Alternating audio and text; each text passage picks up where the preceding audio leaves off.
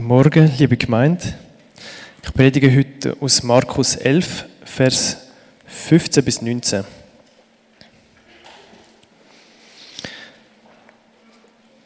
Und sie kamen nach Jerusalem und Jesus ging in den Tempel und fing an hinauszutreiben die Verkäufer und Käufer im Tempel und die Tische der Geldwechsler und die Stände der Taubenhändler stieß er um und ließ nicht zu, dass jemand etwas durch den Tempel trüge. Und er lehrte und sprach zu ihnen, steht nicht geschrieben, mein Haus wird ein Bethaus heißen für alle Völker, ihr aber habt eine Räuberhöhle daraus gemacht. Und es kam vor die Hohepriester und Schriftgelehrten, und sie trachteten danach, wie sie ihn umbrächten. Sie fürchteten sich nämlich vor ihm, denn alles Volk verwunderte sich über seine Lehre. Und am Abend ging sie, ging sie hinaus vor die Stadt.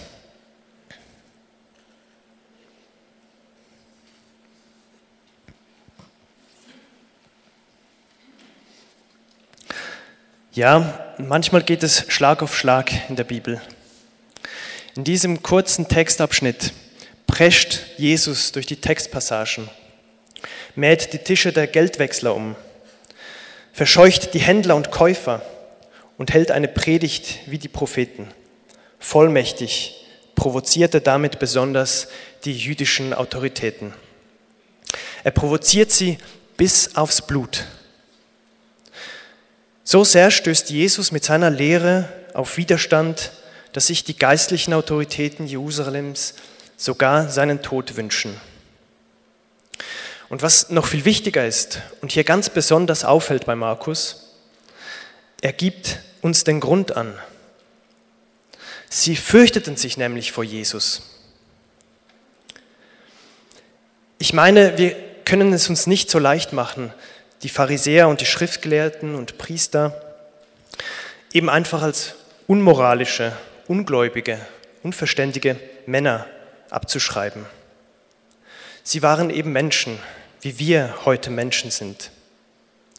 Und sie empfanden auch damals tiefgreifende Gefühle für ihre Nation, für ihren Glauben, für ihre Institution, für diesen prächtigen Tempel, der damals in Jerusalem stand. Gefühle, wie wir heute nachempfinden können. Und natürlich als Menschen empfanden sie auch Neid, Sorge, Furcht. All diese Gefühle hatten diese Männer auch gemeinsam mit den Jüngern Jesu. Und allzu oft, allzu oft waren doch diese Jünger voller Zweifel. Sie erschraken vor Jesus, wenn er Wunder tat, oder sie sorgten sich um ihn, um sein Leben und letztlich auch um ihr eigenes Leben. Als sie nämlich im Garten Gethsemane, als Jesus verhaftet wurde, diesen alleine ließen und flohen. Der Geist ist willig, aber das Fleisch ist schwach. Die Jünger und ihre menschlichen, fleischlichen Bedürfnisse und Gefühle unterscheiden sich eben gar nicht so sehr von denen dieser religiösen Autoritäten, die Jesus auch nach dem Leben trachteten. Sie müssen der nachvollziehbaren Ansicht gewesen sein, dass das Auftreten Jesu und seine Predigt ihren orthodoxen Lehren grundsätzlich widersprach. Aber es ist heute schwer, wenn nicht gar unmöglich zu sagen, welche Lehrmeinungen die jüdischen Autoritäten damals vertraten. Sicher ist, dass im rabbinischen Judentum, was ja aus verschiedenen Lehrmeinungen besteht, die nebeneinander stehen, und das erst nach der Zerstörung des Tempels in Jerusalem, also etwa 70 Jahre nach Christi, der Messias eben nur als ein Mensch erwartet wurde und nicht als Gott selbst. Sehr gut möglich, dass diese Lehrmeinung im Talmud aber vor allem als bewusste Abgrenzung zum Christentum entstand. Umso wichtiger, dass im Neuen Testament diese Lehrmeinung sich widerspiegelt darin, dass die jüdischen Autoritäten gerade daran Anstoß nehmen, nämlich dass Jesus sich mit dem Gott Israels gleichsetzte. So lesen wir an einer anderen Stelle im Johannesevangelium, dass einige aufgebrachten Juden Jesus steinigen wollten, weil er sich selbst als Mensch Gott gleichgesetzt hätte und damit Gotteslästerung begangen hätte. Und genau aus demselben Grund verurteilte ihn auch am Ende der Passion im Matthäusevangelium der hohe Priester Jesus zum Tod wegen Gotteslästerung. Doch die Jünger Jesu und seine Nachfolger im Volk glaubten an ihn, nämlich dass er der Sohn des lebendigen Gottes ist. Und so sprach Jesus zu Petrus, als dieser ihn fragte, wer er denn sei. Du bist der Christus, des lebendigen Gottes Sohn. Das heißt nun, sie verstanden Jesus nicht einfach als einen Gegner der Institution, sondern sie verstanden ihn gerade als den Anfänger und Vollender ihrer religiösen Institution und eben nicht als deren Gegenteil. In einem Buch über Jüngerschaft äh, von Kuno, dem Prediger aus dem Berner Oberland, formuliert dieser seine Vision von Kirche, nämlich als eine Abkehr, als eine Abgrenzung von der Institution.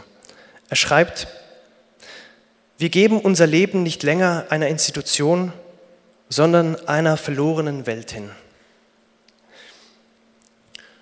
Ich selber habe mich auch ertappt, wie ich das Neue Testament gelesen habe, als einen Schauplatz zwischen Pharisäertum und Barmherzigkeit, zwischen Gesetzlichkeit und Glaube, zwischen Tempel und Nachfolge, zwischen Institution und Jesusbewegung. Für mich waren das Gegensätze, also nicht Gemeinsamkeiten. Und gewiss, diese Geschichte, wo Jesus im Tempel die Tische umwirft, kann auch so gelesen werden, nämlich als einen Zusammenprall von zwei Weltanschauungen. Dann steht der Tempel nämlich auf der einen Seite grundsätzlich für die zum Scheitern verurteilte religiösen Institutionen, während Jesus auf der anderen Seite für die heilsame Bewegung durch die innere Erneuerung der Herzen steht. Aber wenn wir genauer hinhören auf das Wort Gottes, dann stellen wir fest, dass sich Religiosität und Glaube, Institution und Bewegung bei Jesus nicht so leicht gegeneinander ausspielen lassen. Es begegnet uns gerade in diesem Text von Markus. Jesus droht gegen den Tempel, indem er erklärt, dass die jüdisch-religiösen Autoritäten ihn zu einer Räuberhöhle gemacht hätten. Damit spielt er auf die Gottesworte in Jeremia 7 an, wo Gott spricht, ich will mit dem Hause, das nach meinem Namen genannt ist, auf das ihr euch verlasst, ebenso tun, wie ich mit Silo getan habe. Silo. Jesus erinnert uns mit Silo daran, äh, dass der Hohepriester Eli und seine Söhne, die eben am Heiligtum dienten, das damals nicht in Jerusalem stand, sondern in der Stadt Silo, ähm, ihr Amt, ihr priesterliches Amt ähm, verfehlt haben, nämlich indem sie sich bereichert haben am Volk, vom Opfer gegessen haben. Und gegen diejenigen, die ihre Verfehlungen angeprangert haben, sich gewehrt haben gegen diese Ausbeutung, Gewalt angewandt haben. Und es waren nicht nur die Priester, sondern in der Geschichte im ersten Samuel-Buch missbraucht auch das Volk die Bundeslade Gottes und benutzt sie ähm, als Waffe im Krieg gegen die Philister. In der Folge verloren sie den Krieg, die Schlacht, ihre Stadt Silo wurde zerstört und das Heiligtum geplündert und die Bundeslade gestohlen. Gott erinnert in Jeremia an diese Zeit, als das Heiligtum für Priester und Volk mehr eine Räuberhöhle war als ein Tempel, ein Betshaus. Und so auch Jesus. Hier steckt ganz sicher eine Drohung drin. als er die Tische umwirft und gegen die gesetzeswidrige Zweckentfremdung des Tempels predigt. Aber Jesus war und predigte nie grundsätzlich gegen die Institution an sich. In der gleichen Stelle, fast im gleichen Satz, predigt ja Jesus nicht nur Unheilvolles, sondern predigt von der endzeitlichen Verheißung aus Jesaja. Mein Haus wird ein Bethaus heißen für alle Völker. Jesus stellt sich eigentlich gegen den Missbrauch der Institution und deren Macht. Und er verkündigt die göttliche Verheißung des Heils, die sich eben an und durch die Institution in Jerusalem ereignen sollte und wird. Das heißt, wir sehen, Bethaus und Räuberhöhle sind zwei Seiten der gleichen Medaille. Sie stehen für den unendlichen qualitativen Unterschied zwischen Gott und Mensch, und zwar gleicherweise als Bethaus und als Räuberhöhle. Die Institution und so auch der Tempel sind menschliche Bauwerke und darum auch fehlbar. Sie stehen im selben Zwiespalt von Gut und Böse wie die ganze menschliche Welt. Und Gott will trotz unserer Sünde, mitten in unserer Schwäche, unsere menschliche Religiosität heiligen, mit seinem Namen darin wohnen, unsere religiösen Institutionen im Dienst am Menschen, die gebaut sind eigentlich in Schönheit und Pracht, als Monumente des Glaubens, der Gemeinschaft und der Nächstenliebe, der Ehrfurcht vor der Gnade und Hoheit Gottes gebrauchen. Erst dann, wenn wir uns auf diese Monumente verlassen, unser Herz an sie verlieren, erst dann stellen wir sie an die Stelle Gottes. Erst dann verfehlen sie das Ziel ihrer Erbauung. Erst wenn wir unsere Monumente gegen uns wenden, wir sie missbrauchen, um andere Menschen auszubeuten, zu unterdrücken oder zu bestrafen, verfehlen sie das Ziel ihrer Erbauung. Wenn unsere Kathedralen und Kirchen nicht mehr dem Leben dienen, sondern vielmehr das Leben aussaugen, dann werden sie zu leeren und kalten Hohlräumen in unserer Welt. Dann versklaven sie uns. Dann rauben sie uns unsere Kraft. Und dann werden ihre Priester, Vorsteher und Leiter auch zu Agenten im schlimmsten Fall des Bösen. Und dann, erst dann, überliefert sie selbst Gott dem Kreuzestod. Und wir dürfen uns nicht darüber täuschen, als ob eine Bewegung frei davon wäre, frei von diesem Zwiespalt zwischen Gut und Böse. Auch eine Bewegung ist diesseitig, ist eine menschlich-religiöse Institution oder wird irgendwann zu einer. Auch sie sind dem sündig-menschlichen Zwiespalt von Gut und Böse unterworfen. Die jüdisch-religiösen Autoritäten fürchteten sich vor Gott, vor Jesus, also vor Gott, der in Jesus ihnen begegnet, vor dem Volk, das diesem Jesus nachfolgt, vor der Innovation, die sie fordern, vor der Kritik, dass sie dem Tempel ähm, dem Gesetz zuwider im Tempel handeln. Aber warum nehmen Sie die Kritik nicht an? Warum können Sie nicht darüber stehen? Warum können Sie nicht zugeben, dass Sie als Priester und Schriftgelehrten auch Fehler machen und es einfach wieder gut machen, es besser machen? Hatten Sie etwa Angst vor der Erneuerung Gottes, die Jesus in seiner Predigt ankündigte? Eine Erneuerung, nach der wir uns alle als Gemeinschaft auch heute sehnen.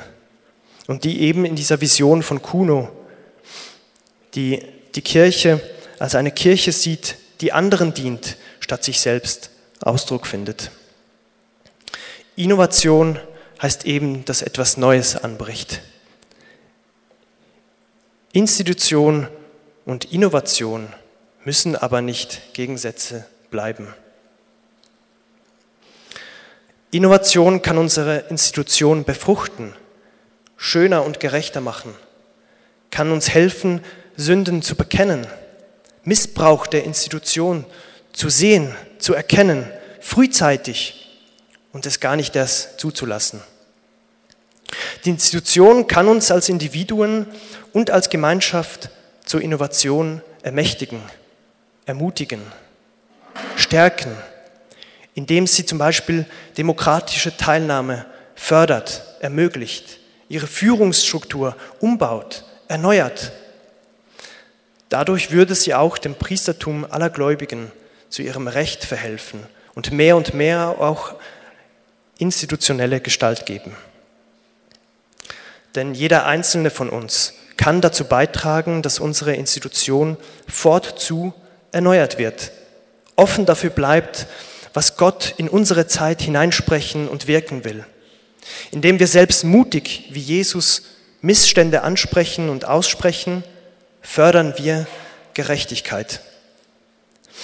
Wenn wir Kritik üben, dann eben nicht, weil wir unsere Kirche verachten, sondern weil wir sie lieben, weil wir wollen, dass unsere Gemeinschaft Gott Ehre macht, auch wenn das bedeutet, dass wir Sünden, Verfehlungen, Missbrauch offenlegen, die Verantwortung und Beschämung auf uns nehmen und ertragen, dafür, dass unsere Institutionen sich auch verfehlt haben, dass wir vielleicht weggeschaut haben oder geschwiegen haben. Denn wir haben eigentlich auf Erden nichts zu verlieren, aber im Himmel alles zu gewinnen. In Jesus werden unsere Institutionen bewegte, himmelwärts strebende, lebendige, immer wieder sich selbst erneuernde Institutionen. Dann wird die Kirche immer wieder auch zum Hort für die Geschlagenen und Notdürftigen, für die Suchenden und Müden. Eine feste Burg für alle, die Jesus nachfolgen wollen, in der auch Zweifel willkommen ist, weil nicht Furcht herrscht, sondern Gotteserkenntnis. Ein Bethaus, in dem wir das Hässliche in uns selbst zu umarmen lernen, weil Jesus uns liebt, genauso wie wir sind und uns alles vergibt. Ein Vorhof des Friedens, in dem wir uns nicht beißen, auch wenn wir unterschiedlicher Meinung sind. Ein Schulhaus des Glaubens, in dem wir voneinander lernen, in der Vielfalt eine Stärke ist und keine Schwäche. Und ein Menetekel, das uns mahnt, dass Gott Gott ist und Welt Welt dass unsere Institution niemals bis an den Himmel reichen wird, wenn sich Gott nicht zu uns herniederneigt. Unsere Tempel, Kirchen und Movements mögen ein Verfallsdatum haben, doch Gottes Wort hat keines.